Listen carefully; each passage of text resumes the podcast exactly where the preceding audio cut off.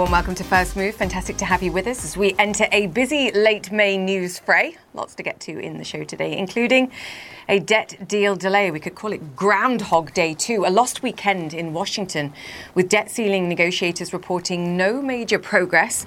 High level talks set to get underway again at the White House in just a few hours' time. All the details coming up. Plus, Greek investors speak. Greek stocks and bonds soar after a strong showing for the country's market friendly ruling party, the country's main stock index.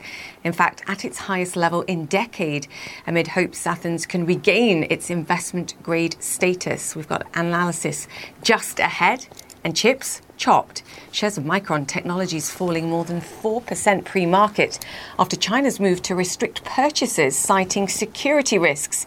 It's actually China's first big move against US chip makers. Other chip firms with Chinese exposure, think Qualcomm and Intel, are also softer pre market today, too. And the move actually coming just as US President Joe Biden promised that relations between the two nations, the United States and China, will soon improve. And Beijing then blasted what it perceived as an anti China G7 summit. As an example, UK Prime Minister Rishi Sunak saying at the G7 that China, China quote, poses the biggest challenge of our age to global security and prosperity. We've got a G7 summit wrap just ahead for you, too. What's required, perhaps, to counter that challenge is greater cooperation from other large tech nations, and perhaps we saw some of that overnight. IBM and Google today announcing a combined $150 million investment to develop a quantum centric supercomputer. Stay with me, working with universities of Chicago and Tokyo. We speak to the IBM CEO, Arvind Krishna, later in the show. For now, no quantum leaps on US stock markets, a flat or relatively unchanged US open on tap. Europe, as you can see, a touch softed. I think the debt ceiling uncertainty is not yet really hitting stock investor sentiment in any major way. Wait for it. Facebook parent, in the meantime, Meta losing ground after receiving a $1.3 billion fine from the EU tied to data privacy. But fresh gains in Asia with the red hot Nikkei in Japan rising almost 1%. Asian chip makers, perhaps as you might expect, who could benefit from China's move to ban Micron's technologies, were big winners overnight too. Now, more on the Micron mess in just a moment, but first, just 10 days to go before Janet Yellen's debt ceiling X date. And a deal to raise the US borrowing limit still nowhere in sight, though there are high level talks, as I've mentioned, in Washington today. Lauren Fox has the latest from Capitol Hill. Julia, this is another high stakes meeting between House Speaker Kevin McCarthy and President Joe Biden, and it comes after there was a series of fits and starts in those negotiations over the weekend between White House negotiators and Republican negotiators up here on Capitol Hill. There were several moments over the weekend where it seemed like these talks were starting to break down. I am told that they are still tens of billions of dollars apart when it comes to imagining what next year and the years after spending should look like for this country. This is all part of the broader negotiation over increasing the country's borrowing limit. But they are starting to run up against the clock. That is because we are just 10 days away from that June 1st deadline. That is when the Treasury Department says they may not be able to pay all of their bills. So the big question, how long is this going to take on Capitol Hill to get a deal? And then once they get a deal in hand, it's going to take probably about three days in the House of Representatives to move and advance that legislation. In the Senate, it could take up to about a week. That doesn't leave lawmakers much time, which is why getting a deal or at least getting on track to get a deal is so essential out of this meeting today between the president and the House Speaker. Julia? We shall see. Major US corporations continuing, though, to sound the alarm on a potential US debt default and the effect it would have on business and the economic outlook. IBM CEO Arvind Krishna telling me today that a debt ceiling breach would represent a highly destabilizing event for the business community, but he is hopeful for a solution. Listen to this. I have complete confidence it will get resolved. I think the question is when. Will it get resolved before uh, a potential breach? I think that would be ideal for everybody, or right at the moment, or uh, right after. I think any of those we could potentially live with. If it is more than a few days after, that's when we begin to run the risk of, uh, uh, of reputational damage. I'm actually confident the United States will not breach, uh, meaning all its debts will get paid. However, when is the exact question? Yeah, elegantly put. It's not the if, but when. Much more of my interview with Arvind Krishna later in the programme. His thoughts on utilising quantum computing power, the timing of it, regulating AI, and competition between nation states and corporates just ahead. Now, speaking of regulation and regulators, specifically Meta, the parent company of Facebook, Instagram, and WhatsApp, has been fined a whopping $1.3 billion for data privacy breaches. It's the largest fine ever handed out under the EU's landmark data privacy law. Meta says it will appeal the ruling. Melissa Bell joins us now on this. I think it's the largest ever fine that we've seen under the European GDPR, the privacy rules. Um, Meta's a big fish to catch in this EU net, but Meta's also saying, look, lots of companies do this and they have to. So, what's the deal, Melissa, here? That's right. Their defense is that they simply have no choice because of the lack of a framework between the United States and the European Union right now, Julia, on how data can uh, safely be transferred. At once in line uh, with the way the American system works in terms of data and the Cloud Act that allow essentially uh, American spy agencies uh, pretty unfettered access to a bunch of that data and European laws. You mentioned the G- GDPR goes back to 2016, 2018 when it was implemented. We're just coming up, Julia, to the five year year anniversary. And as you say, there have been big fines uh, levied on American companies in the past. Amazon saw a huge one just a few years ago, uh, nearly $800 million. Some of Meta's platforms have seen fines in the past. The size of this one applied uh, to Meta as a whole, I think, is really an indication. In fact, when you look at the press release from the European regulators, it's a real measure of the frustration that there is here about what they describe as systematic, repeated, continuous breaches uh, of essentially the European right, the right of European citizens, which is uh, really well protected since the GDPR uh, came into force, uh, of, of knowing what happens to their data and not finding it on American servers where it then falls under a completely different set of laws that are themselves uh, in opposition uh, uh, to what the Europeans do and do not allow. So I think the size of the fine matters, and I think the fi- fact that it's been applied uh, to Meta as a whole, Julia, matters as well.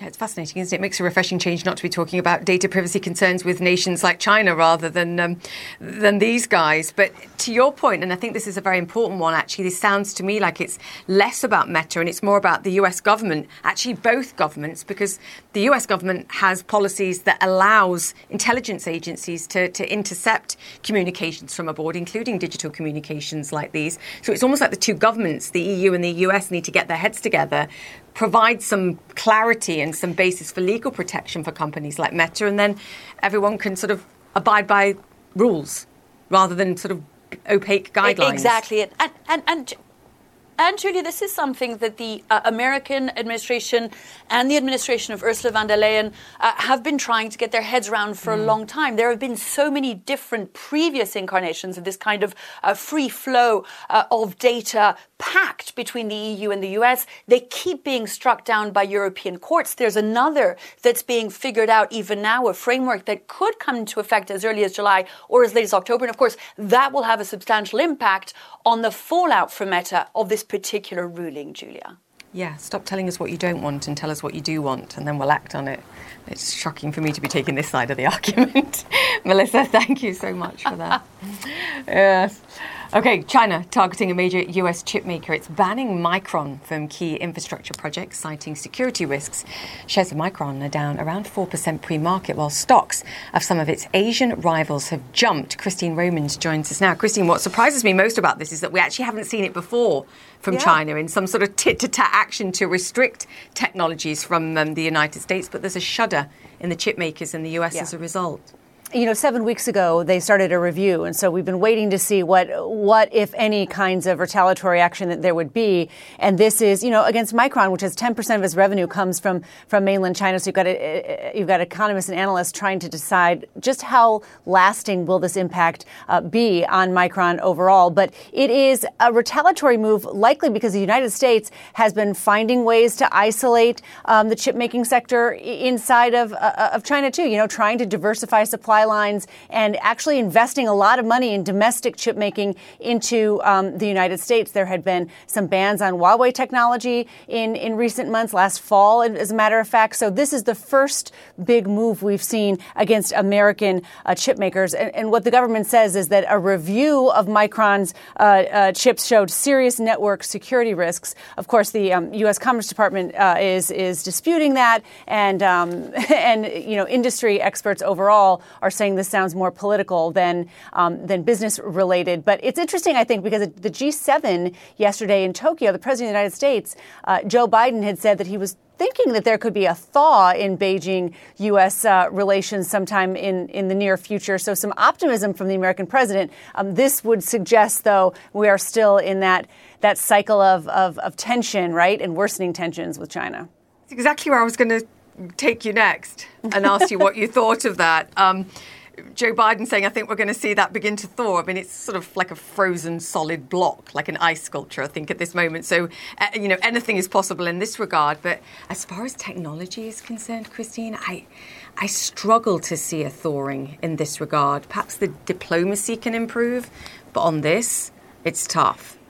It, it is tough. And, you know, look, there's a feeling in the United States that the U.S. had become too reliant um, on Chinese manu- chip manufacturers. I mean, you just look at some of the drama after COVID, you know, when you couldn't get chips for cars, for example, in the U.S. And there is a big political movement in the United States to invest domestically in chip production and also to just maintain kind of a, a global supply lines that are more in line with American ideals, if you will, if you if you were to have some sort of international uh, tension. So there's a real kind of, I think, global shift happening, and we're in the early stages of it, quite frankly.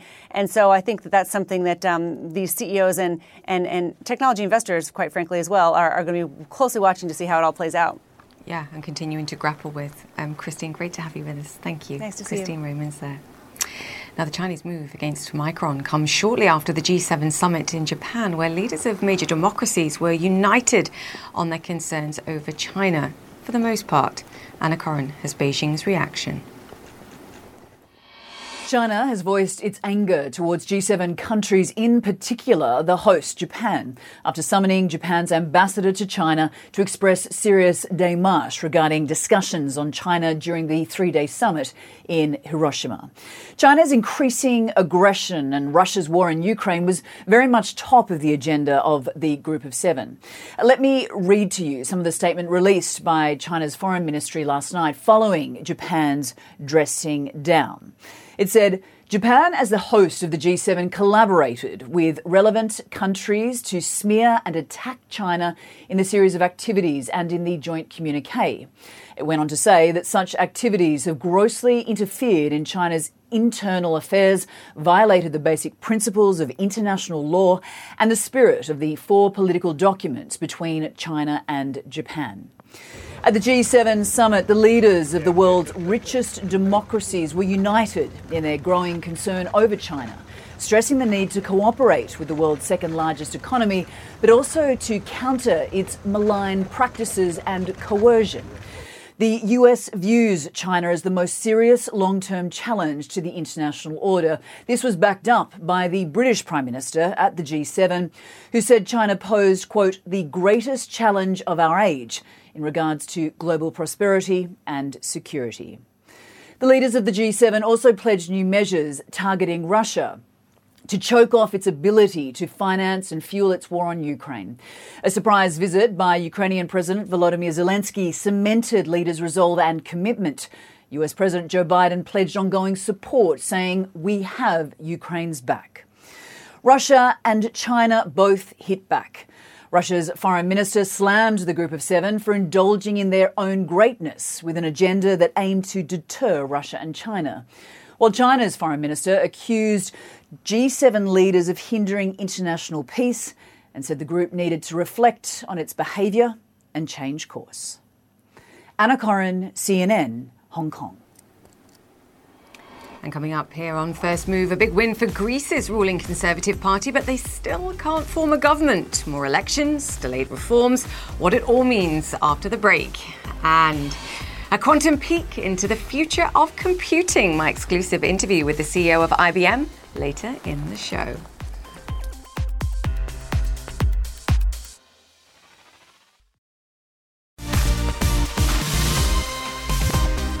Welcome back to First Move. Greek stocks rallied sharply Monday after the country's ruling New Democracy Party won in parliamentary elections on Sunday.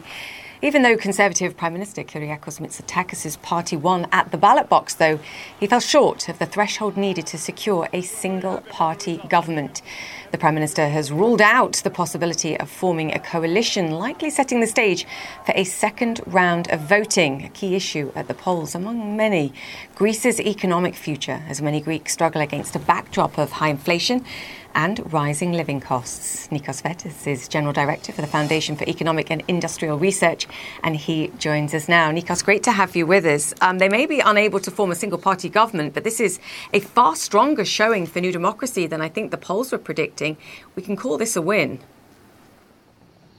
Right. The polls were predicting that New Democracy would be ahead, uh, more or less, but, but no one predicted that it would have effectively uh, double um, the percentage that Syriza has. It it's, um, turns out it, it was 20% of the vote for Syriza, 40% for uh, New Democracy.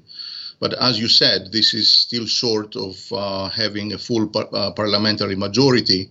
So it looks like uh, we are heading for new elections in roughly a month from now. And the full prediction of everyone right now is that New Democracy will be able to form a single party government this is not 100% certainty, but it is high. With, this is with high probability.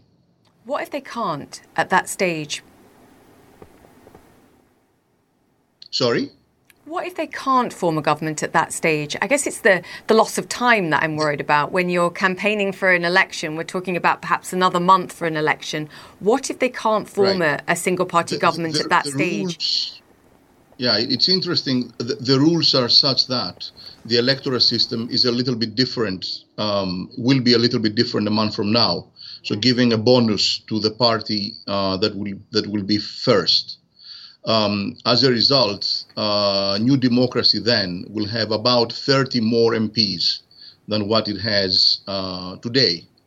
Um, and this gives high chance, as I said, they will be able to govern just by themselves.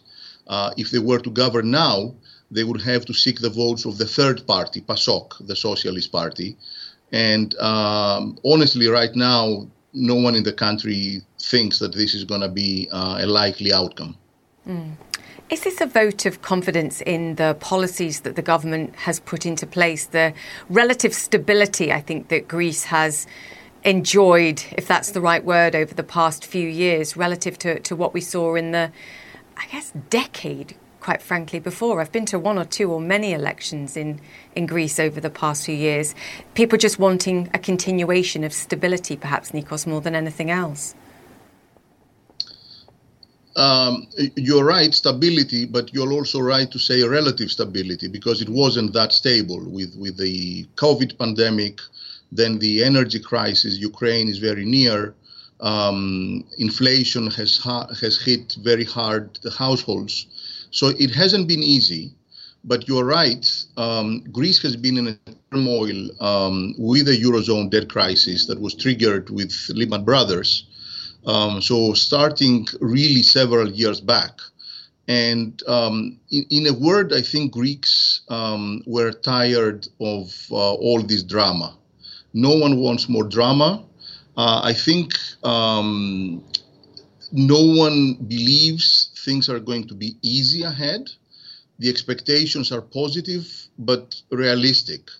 Um, Greeks know that uh, it is not possible that the government can go on um, with um, a policy that is going to be able to support its households um, in the future in the way it did during the COVID and then the energy crisis. Uh, they know that there is going to be a difficult road ahead, but indeed they voted uh, to have a more normal uh, policy, a more stable policy that gradually can uh, increase incomes and make Greece overall converge to the Eurozone average. I think it's normal in election periods for um, leaders or hopeful leaders to discuss how to share out the economic pie rather than how to implement policies to grow that pie in general. And I'm talking about economic growth for the economy. Nikos, what do you want to see from the next government going forward that helps grow that pie rather than just, to your point, sharing out pieces of it, which is increasingly difficult? And, and are you confident that Greece gets its investment grade rating perhaps in the second half of this year? Because that's vital too. It is vital, and already you saw the markets today uh, have rewarded Greece in a sense. Um, money is is flowing into the country, um, but you, you, you put your finger in exactly the question for how Greece can grow. And I would say there are three things that are important. First of all, that all sorts of policies that are going to be implemented, they, they, they reflect a sense of seriousness. Um, that we are not going to experiment. Greece is not making very high payments for its debt right now, but it will in four or five years from now uh, and especially in an environment where interest rates are going up, um, this is not something to play with. Uh, the second thing is how to um, manage your um, public expenditure and receipts.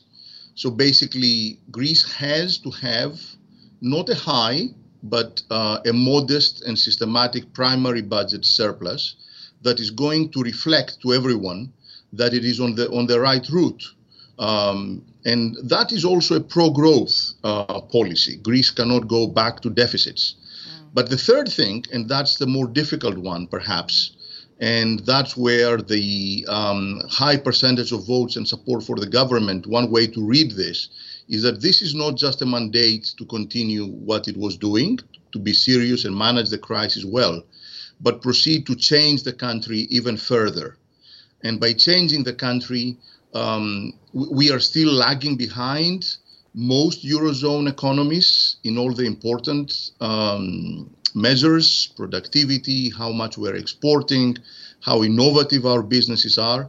There have been a really uh, large number of positive reforms and developments, but we are nowhere near we can be four years from now if the government implements reforms that are going to shake up the economy in the right ways. Yes, well, I'm sure um, Prime Minister Kyriakos Mitsotakis will be saying, um, "Give me some more time now to uh, to finish the job." We'll see. Nikos, great to have you with us. Thank you for your insights. Nikos Vettas, there, General Thank Director. You. Thank you for the Foundation for Economic and Industrial Research. Okay, still to come, new developments in the bitterly contested city of Bakhmut. We're live from southeastern Ukraine after this.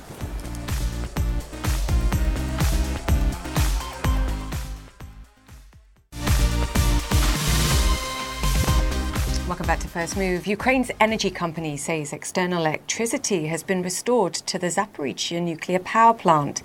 The plant, which has been held by Russian troops, was cut off from the grid on Monday for the seventh time since the war began after a power line was damaged in a Russian attack.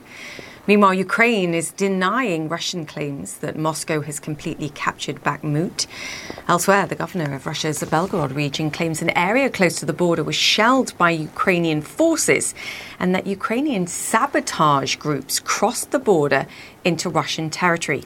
Sam Kiley joins us now to discuss all of this. Sam, um, let's start with Bakhmut because you've long said, look, the importance of this is far more symbolic than it is strategic at this stage, and yet the battle continues. And far from the Ukrainian officials suggesting that the Russians now, or at least the Wagner group, have overtaken it, they say they're in a strategic position for when Wagner's forces remove themselves. Where are we today? Well, it all uh, rather hangs in the balance, partly because Yevgeny Prigozhin uh, Julia has said that, and he's the leader of the Wagner mercenary organization, that he will pull his troops out on Thursday.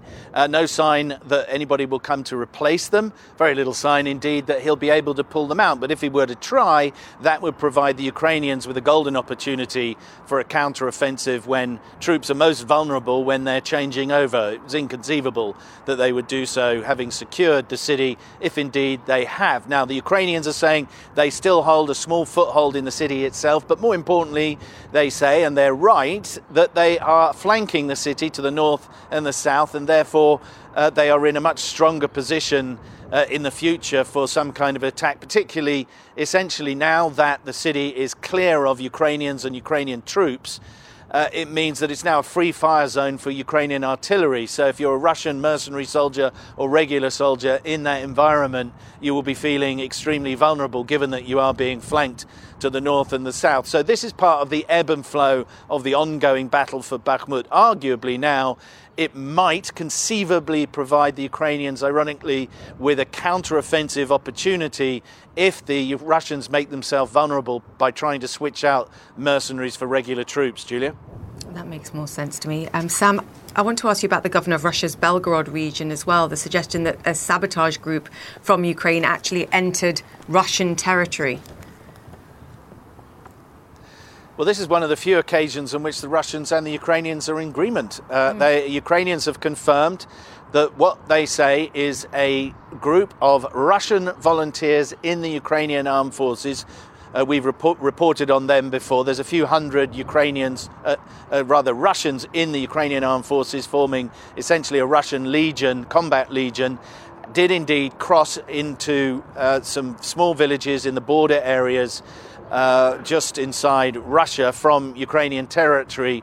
Uh, there's even some pictures suggesting that they were actually even in Ukrainian military vehicles when they did so. The Ukrainians are saying that they're acting as private citizens only, uh, even though they admit that when they're inside Ukraine, they fall under the Ukrainian armed forces uh, command. Now, this group, uh, the political leader of this group, has said that they are continuing to fight inside Russia at the moment. They did issue a statement. This is the fighters just ahead of their deployment there uh, directed at Russian citizens in that area, saying, broadly speaking, fear nothing, take cover. Unlike uh, the other Russians that have invaded Ukraine and murdered civilians, we're not like that, and we are there to liberate you from the yoke of the Putin regime. These are strongly anti Putin. Uh, group that has been growing in numbers over the last few years. Many of them, of course, uh, people who are ethnic Russians but based uh, and often married uh, to Ukrainians in, in Ukraine. Julia. Yeah, heartbreaking. Sam Kiley, great to have you with us as always. Thank you. Okay, Ukrainian forces are getting a crash course on a secret weapon that is to be used to defend themselves. CNN's Nick Robertson reports on the new tools being added to Ukraine's arsenal. Uh, the cold effect. So after three or four days in the cold, if you're leaving it outside or there's no heating, understand? Yeah. These will last probably three weeks. Ukrainian troops get a lesson on covert bomb making. And that goes through your battery. British explosives and counterinsurgency specialists pass on decades of know how to soldiers already well versed in normal frontline combat property just but these are no ordinary bombs. They are secret weapons in Ukraine's clandestine arsenal to kill Russians on Ukrainian land. If we have a high priority target, we of course use this equipment against it. And it's not just individual targets. Similar technology, already in very experienced Ukrainian hands, was used to bring down a building on dozens of Russian troops recently in Bakhmut. This equipment is used to destroy the enemy. We use it to produce explosive devices we can use on the ground, on the battlefield, or in the air as munition for drones.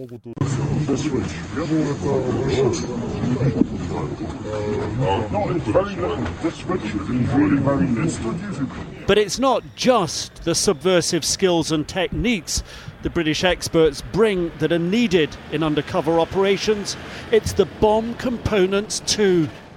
Sophisticated switches, specialized microchips, night vision goggles, covert monitoring devices, even 3D printers. Some relatively easy to buy outside Ukraine are in high demand because troops here are in a race against time against the Russians. And getting them through NATO partners simply takes too long. It's hard to measure this help with words or numbers because it's a great moral support for us, straight to our hearts. And we are very, very grateful for this help.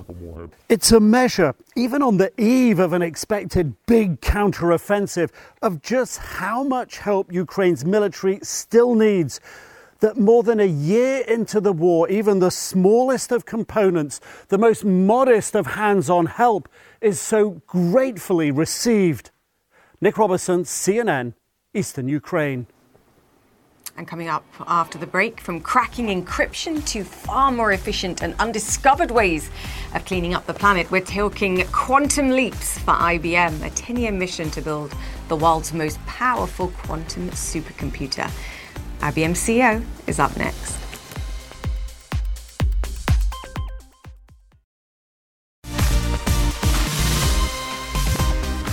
Welcome back to First Move. No Monday malaise on Wall Street. The major stock averages gaining ground in early trade. That's what we like to see as investors await today's new round of debt ceiling negotiations at the White House. Uncertainty, too, over the Federal Reserve's interest rate path in focus. Also, the St. Louis Fed President James Bullard saying that two more rate hikes this year may be needed to get inflation truly under control.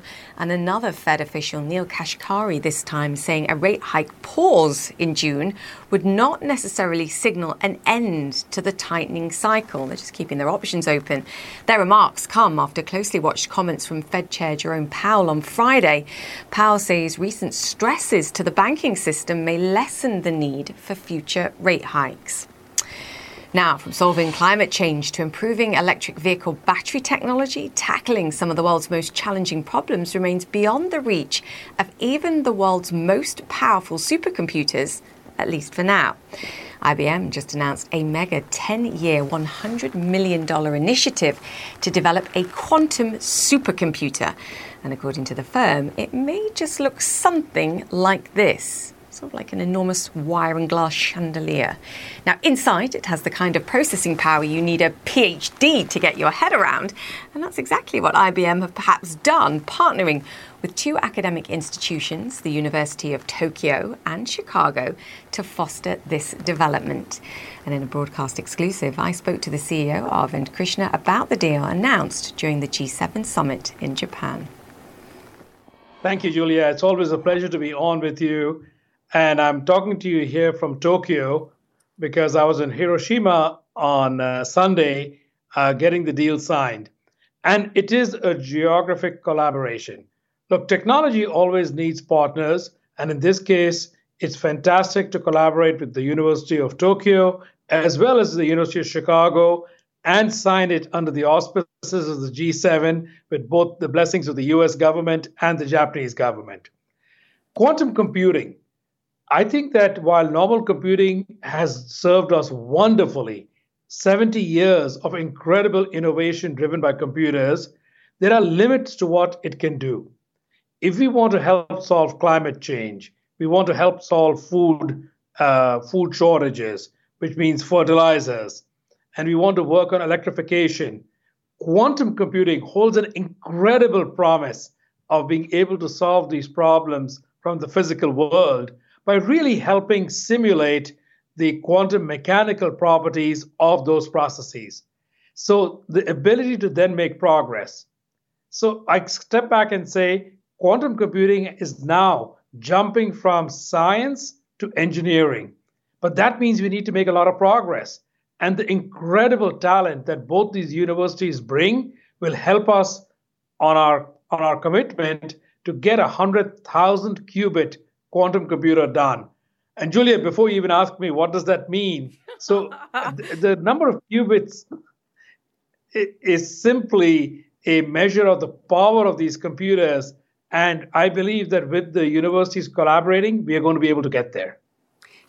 Yeah, I was absolutely going to ask you about that because I think for most people that are watching this, the idea of quantum computing, they've probably heard of it, but are not really sure. And the idea of powering something by qubits and 100,000 of them, I think in this case is the point where their heads explode.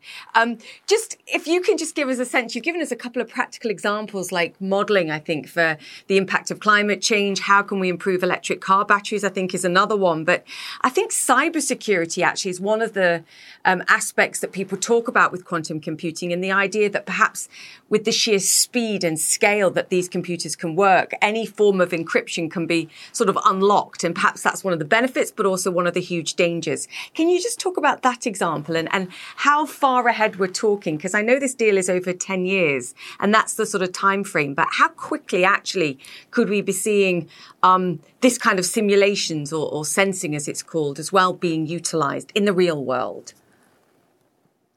So as quantum computers get larger and as they get more error free, today's encryption is likely to get broken. I'll just say it in a definitive way, not even with any qualifications. So, how far away is that? Five years, seven years, definitely within a decade at the most. And I would call that as both a dark side, but there's a positive. There's quantum safe encryption, which was not going to get broken by quantum computers. And that is already in a semi standard uh, going forward. There are a number of algorithms blessed by the National Institute for Standards and Technology, NIST, in the United States. And I would highly encourage people that for the data they don't want broken five or seven years from now, start using quantum safe encryption. So I agree with the possible threat, but that's the nature of all technology. Technology moves forward, but as long as mitigations are in place, then the risk is not really a real risk. Also, Julia, going back to the use cases, while it's a 10 year long deal, I would tell you that I expect commercial advantages to start occurring in the first half, so meaning in five years. Good to know. Um, IBM's long been talking about the quantum development roadmap. Um, and you and I, I know I've talked about it in the past as sort of one of the exciting aspects of, of the business and how you're investing. Um, but I look across this sphere and I think there's, I've counted seven different approaches um, to quantum and everybody's going in different directions. Yours is just one approach. And, and this is a lot of money. Um, $100 million for your part of this um, alone. How are you confident that the approach that you're taking is the right one? So uh, I actually get excited when there are many approaches and many companies. So nations, whether United States, France, United Kingdom, Japan, uh, China, South Korea, Australia, um, number of countries are investing in quantum. There's probably at least two, three, maybe four dozen different companies that are working on it. Actually, to me, that tells me that the problem is real it tells me that it's not just us who's excited about it, but all of these other people are. And I think competition hones one's instincts, hones one's uh, progress because you can measure it against what others are doing. And so you say, why do we feel confident on our approach? We have 22 physical quantum computers available through the IBM cloud. Most others have one, maybe two, they have a lot of simulation, they have a lot of software, but not a lot of actual quantum computers. And this is one of those funny things. I'll kind of say it tongue in cheek, Julia. Unless you have an actual quantum computer, how do you get any advantage? So that gives me some confidence we're on the right track. In the end, though, time is going to tell who finishes uh, who finishes the race. Right now, we're still in the middle of the race just in the early stages, and we like tongue in cheek on this show. Um, you're obviously, as you said, you're you're coming to us from um, from Tokyo. In the past 24 hours, we've seen President Biden suggesting ties with China might improve. At the same time, China's now restricting its companies from buying. Um, technologies from Micron, a US company, because they're saying they're concerned. This sort of tit for tat in technology continues. Do you see yourself and it sort of ties to the point that you made at the beginning about the blessing from Prime Minister Kishida and, and President Biden on this in strategic competition, particularly with things like generative AI and, and quantum technologies with China. Look, um, so we're a company, not a nation. So companies have competition with other companies, not with nations. Nations can compete with each other. Uh, my preference would always be that we remain in a system of global trade and global cooperation because increased trade, I think if I remember the number right, 10% of increased trade causes a 1% increase in GDP growth rates. And the difference between a 1% and a 3% uh, GDP growth rate is incredible. If you do the compounding, that is what has led to the advances we've seen in quality of life and in uh, quality of uh, people's incomes over the last century. So that's sort of a macro. Now, under that, am I worried? No, I'm not actually worried.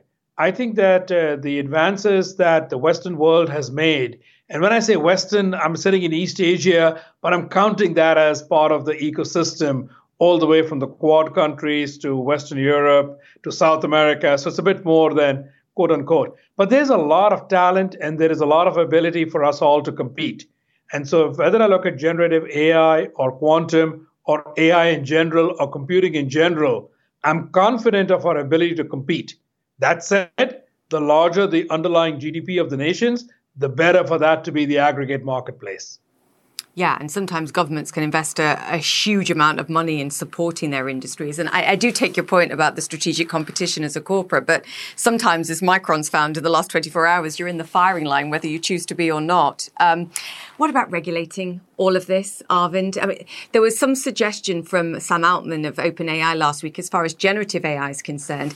A specific AI federal agency is required to regulate this this specific technology and and I'm not sure IBM agrees. We've long talked about not sort of restricting technologies or strangling technological development with, with regulation or the innovation that's required.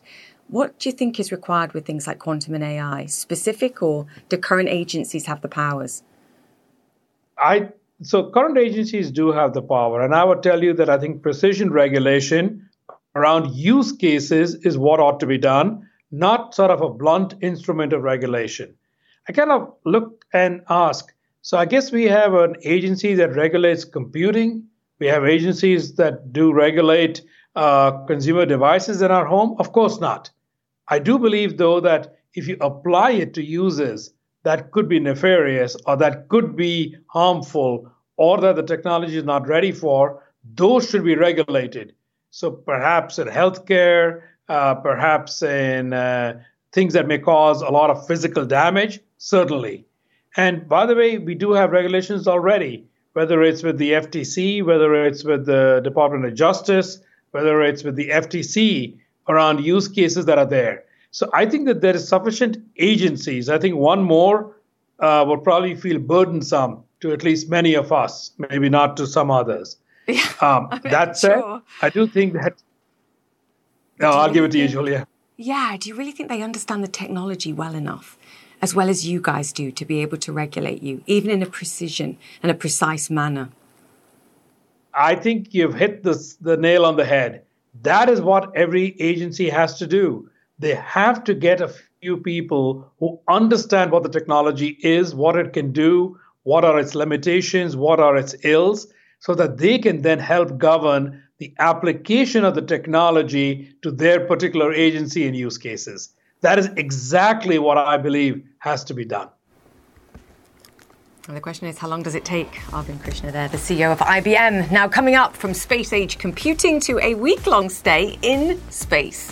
A history making crew docking at the International Space Station. We're live at Kennedy Space Center next.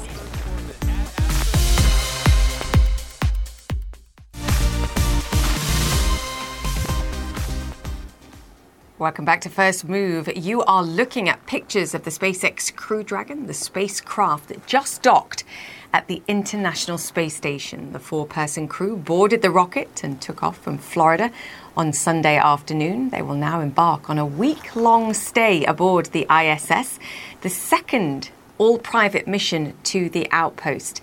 The crew is also making history with the first woman to command a private spaceflight, as well as the first woman from Saudi Arabia to travel to space. CNN's Carlos Suarez is live for us at the Kennedy Space Center in Florida. Lots of firsts. One second here, but definitely history in the making, Carlos.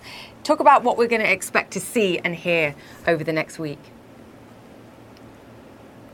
Yeah, Julia. So uh, the docking process, as you noted, uh, is complete right now. The uh, Dragon cruise ship uh, crew ship rather uh, is docked uh, with the International Space Station. We're told the ISS is over the Pacific Ocean, and so what's going to happen between now and at around 11, 11:15 is they're going to get some work done, and then they're going to open the hatch. At that point, uh, the four-member crew aboard the uh, Dragon uh, cruise ship will meet the seven other astronauts that are currently on the International Space Station. of the four crew members that uh, are right now in this process. Uh, two of them are American, uh, the other two are Saudis. Uh, Peggy Whitson, she is the U.S. Uh, commander of this mission. She is a former NASA astronaut herself. she's got a great deal of experience out in space, having spent 665 days in space. She was also a commander of the International Space Station. She is joined by John Shoffner. He is the mission pilot, and then they are joined by two Saudis. Uh, Ali AlQarni, he is a mission specialist, and uh, he is also joined by Rayana Barnawi. She is also a mission specialist, and uh, she uh, made some history yesterday, uh, becoming the first Saudi woman in space. Uh, again, right now, uh, Julie, uh, everything is going as planned. Uh, the docking process is complete. Everything is going uh, um, pretty much as they wanted to. Uh, in fact, we're told that one of the astronauts from the ISS has already welcomed these four crew members by radio, telling them that they all look forward to meeting them shortly. Julie? Yeah, and we can't say, can't wait to see more images of that. Carlos, great to uh, have you with us. You've been saved from me asking you how much all this costs um, and how much those seats cost the Saudi Arabians as well, because we've run out of time. Carlos, great to have you with us. Thank you. Carlos Suarez there. And that's it for the show. Connect the World is up next, and I'll see you tomorrow.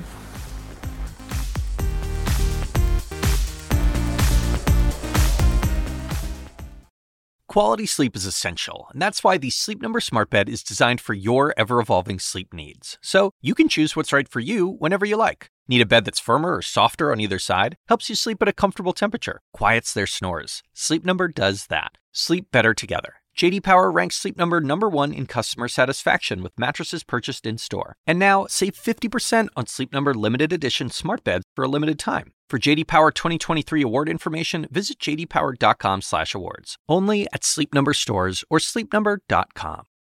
I'm Dr. Sanjay Gupta, host of the Chasing Life podcast. In honor of our 10th season, we want to hear from you. Leave us a message at 470-396-0832 and tell us how you chase life. It could be used on an upcoming episode.